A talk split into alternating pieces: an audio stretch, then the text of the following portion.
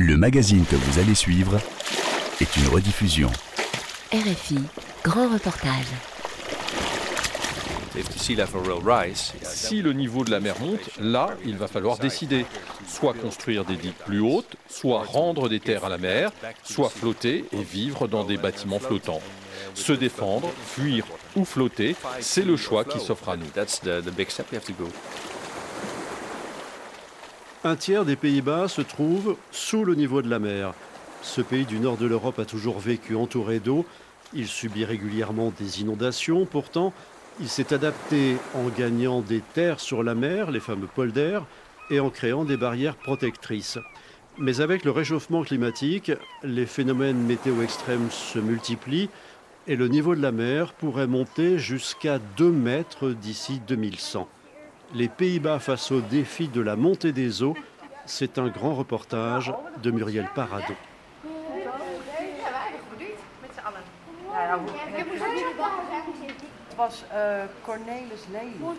De jeunes écoliers aux têtes blondes parcourent les allées du musée du patrimoine de Lelystad.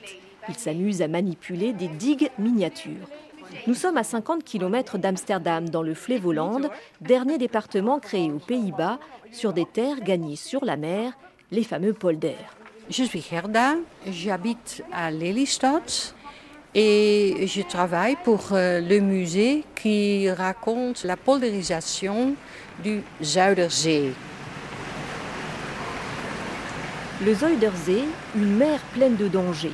Gerda Cornelissen, qui assure les visites en français du musée, en parle avec passion. Elle raconte comment, au début du XXe siècle, on a fermé l'accès à cette mer dangereuse par une immense digue. D'abord, on a mis la digue de fermeture, digue de clôture, on dit aussi, qui a 32 km. Et après, on a construit les polders. On a construit les villes et aménager les terres. Mais on commence d'abord par une digue. Une digue qui a la forme du polder. Et ensuite, on a tout fait pour sortir l'eau. On pompe. On pompe. Quoi? Avec une grande installation électrique. Pas par des moulins comme avant. Mais avant, c'était des moulins. Oui, on a pompé l'eau. Et ensuite, aménager la terre, la boue. On a semé le colza, parce que le colza, c'était important pour la structure de la boue. Et après, on a mis le sable pour construire des villes et de l'argile pour l'agriculture. Mais les polders sont au fond de la mer. Quand il n'y avait pas de digue, il y avait de l'eau ici. Ouais. On est à combien de la mer, 4-5 mètres sous la mer. Sous le niveau moyen de la marée haute. Donc, sans les digues, 2/3 des Pays-Bas seraient inondés.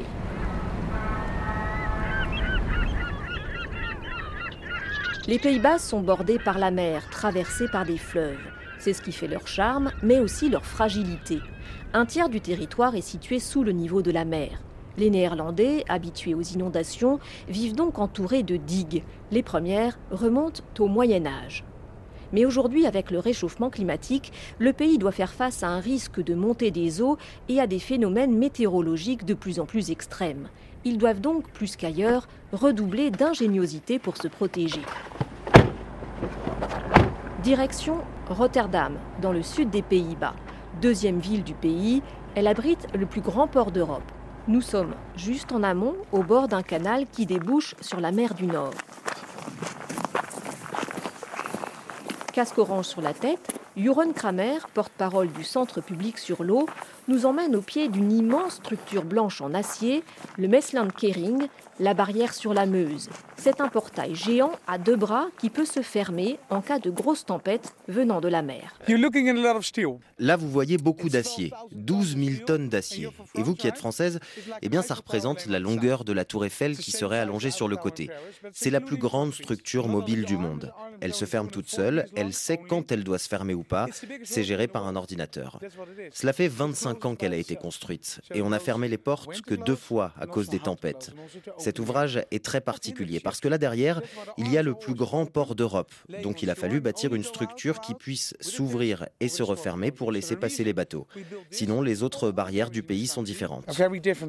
Donc il a fallu protéger le port. Oui, le port, mais aussi 2 millions de personnes. En 1953, on a eu des inondations terribles. 2000 personnes sont mortes noyées. Et le gouvernement a dit « plus jamais ça ». C'est là qu'a démarré le vaste programme baptisé Delta. Cette barrière a été la dernière à être construite. Et à l'avenir. Bien sûr, les vagues vont devenir de plus en plus grosses à l'avenir, mais je pense que durant les 50 prochaines années, la barrière tiendra très bien. Ça ne veut pas dire qu'on doit rester sur notre chaise assis à ne rien faire. Dans les 10, les 20 prochaines années, il va falloir innover.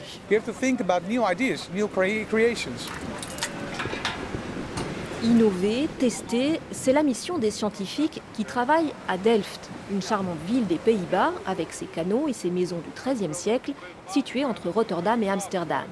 La ville abrite un centre de recherche renommé dans la gestion de l'eau, l'Institut Deltares. Il faut mettre des chaussures de sécurité et enfiler un gilet orange pour rejoindre dans ce complexe immense Mark Klein Breteler. Hello, how are you?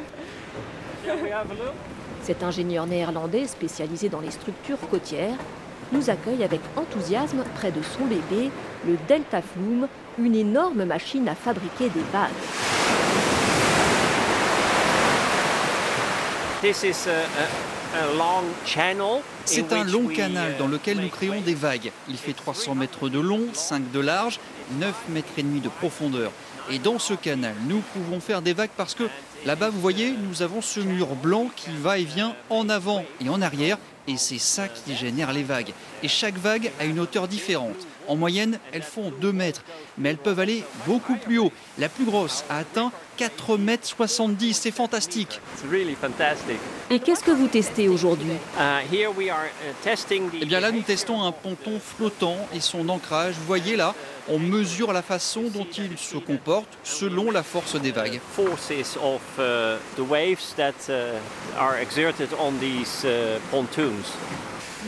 Mais vous testez surtout les digues, car vous en avez beaucoup aux Pays-Bas.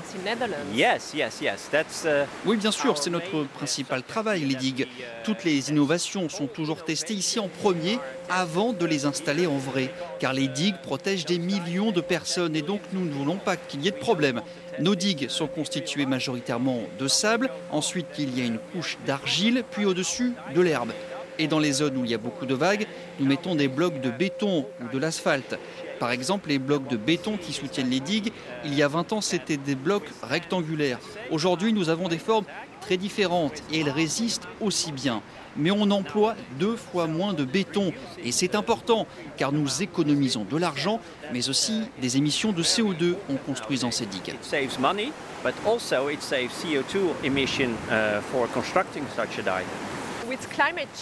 Avec le changement climatique, il y a des risques d'élévation du niveau de la mer. Selon un rapport paru l'an dernier, en 2100, il pourrait y avoir 2 mètres de plus aux Pays-Bas. Qu'est-ce que vous allez faire?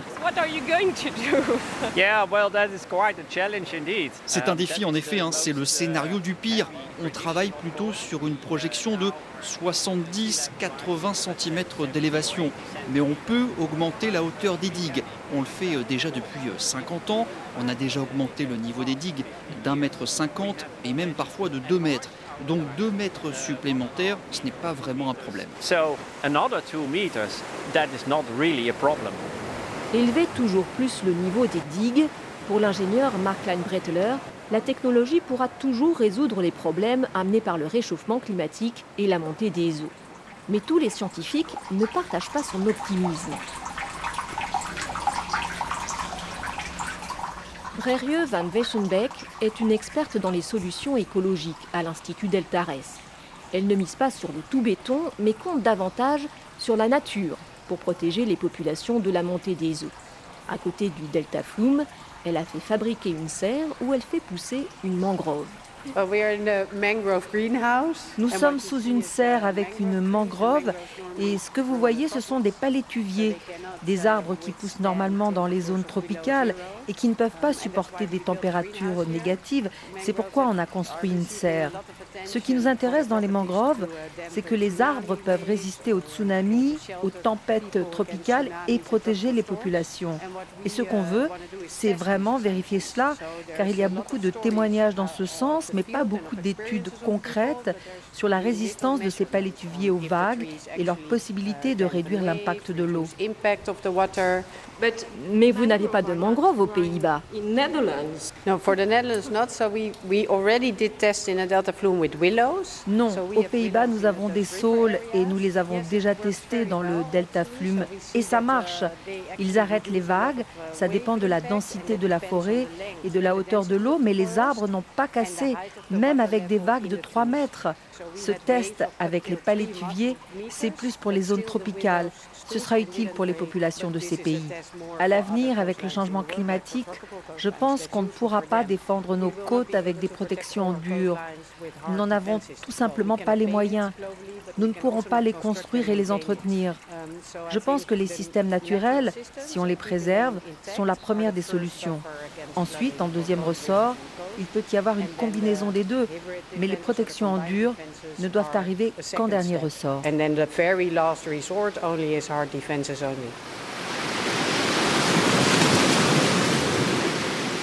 À côté de la haie, au bord de la mer du Nord, une immense dune de sable fait la joie des promeneurs et des amateurs de kitesurf. Le Sand Motor s'étend sur 4 km de long. Cette dune n'est pas tout à fait naturelle. Elle a été créée artificiellement il y a 10 ans grâce à l'ajout de 20 millions de mètres cubes de sable. Puisé par des bateaux au fond de la mer, il a été emmené sur la côte pour renforcer la plage et protéger le littoral de l'assaut des vagues. Depuis, la dune se forme et se déforme au gré des éléments et elle est surveillée de près. Au milieu des monticules de sable, en plein vent, 2 étudiantes font des prélèvements. Martha, 24 ans, est l'une d'entre elles. Je suis en train de faire des recherches sur le terrain pour mon master sur l'impact des tempêtes sur la formation des petites dunes. Les dunes que vous voyez le long de la plage font partie de nos meilleures protections contre les inondations aux Pays-Bas. Donc c'est très important d'observer les différents stades de développement de la dune et de voir ce que les tempêtes peuvent faire. Parce qu'évidemment, avec le changement climatique, les tempêtes vont devenir plus fréquentes et plus intenses. Techniquement, qu'est-ce que vous faites? C'est quoi ces petits bâtons jaunes? C'est pour repérer des plantes. Des étudiants en doctorat ont planté l'an dernier ici des graines pour faire pousser des plantes qui sont essentielles à la formation des dunes aux Pays-Bas. Et nous sommes en train d'observer leur développement. De petites herbes vertes sortent des monticules de sable, garantes de la bonne tenue de la dune.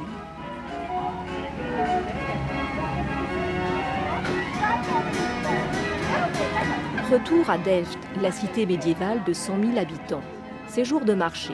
Tout le monde se promène à pied ou en vélo le long des canaux qui traversent la ville. Beaucoup de maisons sont au bord de l'eau et elles font l'objet de toutes les attentions. Manita Koop est une femme énergique. Elle préside le très sérieux Office de l'eau de la région du Delftland, un organisme chargé depuis le XIIIe siècle de gérer les problèmes dus à l'eau et aux inondations dans la région. Au bord d'un des nombreux canaux de Delft, Manita Koop nous montre un mécanisme permettant de réguler le niveau de l'eau. Des fois, on a des inondations dues à des pluies torrentielles inattendues. La dernière fois, c'était le 15 août. Et là, le mécanisme d'ajustement du niveau des canaux se met en place. On peut réguler le niveau de l'eau dans le centre-ville, qui est sur un polder. Il y a des années, on a mis tout ce système en place, car beaucoup d'habitants se sont retrouvés avec leurs maisons inondées. Et on a décidé de protéger les maisons des pluies torrentielles. On a dû beaucoup investir, mais ça a payé. Est-ce que vous avez dû évacuer les gens? Non, pas pour l'instant, mais ça fait partie de nos stratégies de réflexion à l'avenir. J'espère que ce ne sera pas nécessaire. L'été dernier, il y a eu aussi la sécheresse.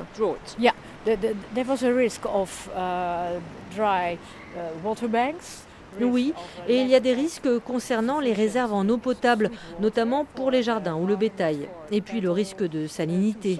Donc nous devons gérer trois sortes de scénarios, les inondations, la sécheresse et la montée du niveau de la mer.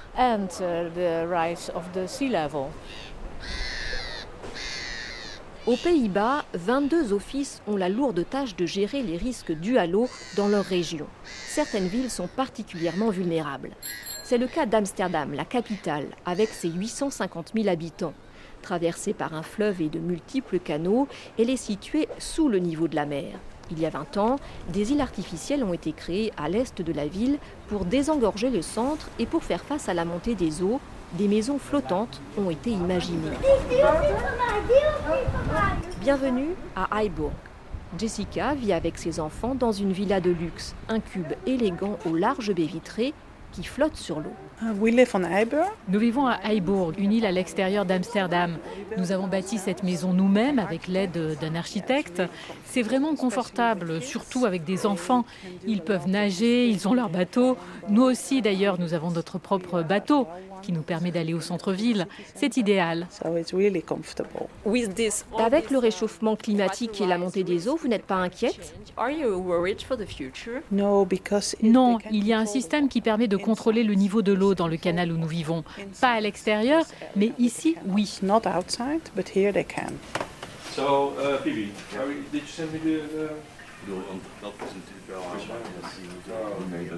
Fabriquer des maisons flottantes pour faire face à la montée des eaux, c'est le pari du cabinet d'architectes Water Studio. Son directeur, Kuhn Holtwis, nous reçoit dans ses locaux près de La Haye, au milieu d'une équipe jeune et cosmopolite. Nous construisons des maisons flottantes depuis 20 ans. Le quartier de Heiberg est déjà ancien. Cela fait 15 ans qu'on a construit là-bas des villas pour les riches. C'était bien parce qu'on a pu expérimenter beaucoup de choses. Mais cela ne représente pas l'avenir des structures flottantes. Dans notre bureau d'études, nous essayons d'imaginer ce que pourraient être les villes flottantes du futur. Il faut créer des concepts différents pour des espaces à forte densité, des immeubles flottants, des parcs flottants, des routes flottantes. Quand tous ces concepts seront en place, on pourra proposer cette option de ville entière sur l'eau. Pourquoi est-ce si important de se projeter dans l'avenir quand on est aux Pays-Bas? Les Pays-Bas sont un pays artificiel, en partie sous le niveau de la mer. Aujourd'hui, on a les pieds au sec, on a pompé l'eau et on l'a rejetée en mer. Mais si le niveau de la mer monte, là, il va falloir décider. Soit construire des digues plus hautes, soit rendre des terres à la mer, soit flotter et vivre dans des bâtiments flottants. Se défendre, fuir ou flotter, c'est le choix qui s'offre à nous. Et ce n'est pas seulement une question d'esthétique, mais de coût également. Si vous rendez des terres à la mer, il va falloir reloger les gens ailleurs, des maisons, des entreprises. Si vous faites de nouvelles digues, cela va coûter des milliards. Alors peut-être que les bâtiments flottants représenteront une meilleure alternative à moindre coût. Ce que nous faisons, ce n'est pas seulement construire des maisons, mais c'est travailler ensemble avec les autorités, avec les universités de technologie et autres, pour voir comment on peut façonner les Pays-Bas pour les 100 ou 200 prochaines années.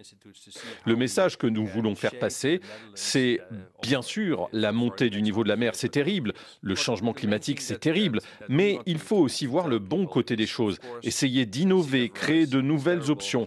L'eau n'est pas simplement une ennemie, elle peut aussi être une amie.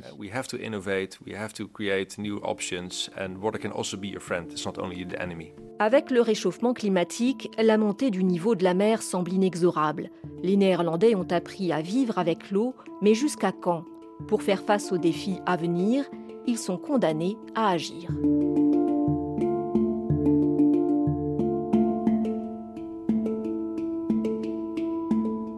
Les Pays-Bas face au défi de la montée des eaux, un grand reportage de Murielle Paradon, réalisation Ewa Piedel.